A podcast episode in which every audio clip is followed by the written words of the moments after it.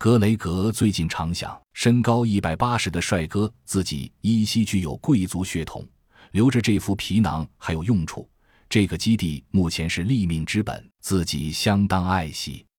而红蜘蛛居然以客卿身份，在自己不知情的情况下，派卫兵去当探路炮灰。格雷格是很不满的，但是为了基地内部团结，没有作声罢了。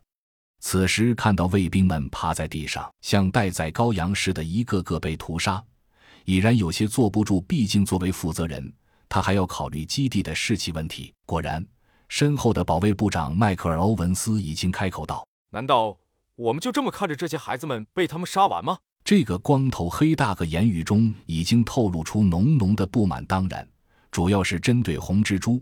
他指着红蜘蛛道：“这就是你们招惹来的。”嗯，你们称之为几个 low 的家伙，那么现在你们应该去消灭了这几个 low，而不是看他们像杀鸡似的屠杀我们的卫兵。红蜘蛛没敢回嘴，不仅仅因为欧文斯的这句话，更主要的是因为站在不远处的暴君改进型六号，还有周围荷枪实弹、隐隐瞄准自己六人的卫兵。当然，先生们，这正是我目前的打算。我们正准备去救他们。欧文斯先生，难道你准备做个好戏？不准备亲自去拉你的小弟们一把吗？说话间，嘴角挂着浓浓的戏谑。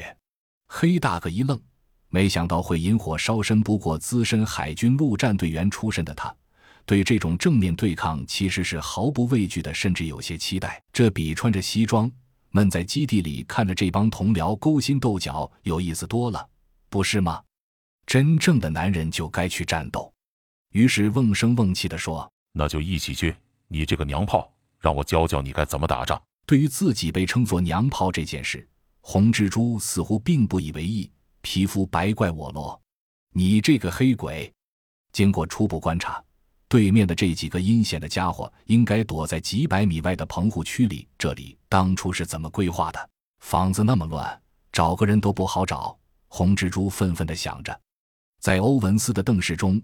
吹了一声口哨，本队的其余五人立即行动起来，准备出发。棚户区的小楼上，甄小阳回头看了看同来的洛奇、V 零零二几人，又打量了一眼已经驰援赶来的 B 零零七、C 零二等几人，心头大乐。尤其是 B 零零七，真是个妙人，手艺人啊！这个人以后要想办法拉到自己队里来。猥琐的想着，突然想起一事，低声道。如果不出意料，他们的主力该要行动了。按照方案一，全员做好战斗准备。周围一阵轻微的响动，这是大伙在做准备。有个团队真好，红蜘蛛保护伞，今天教你们怎么做人。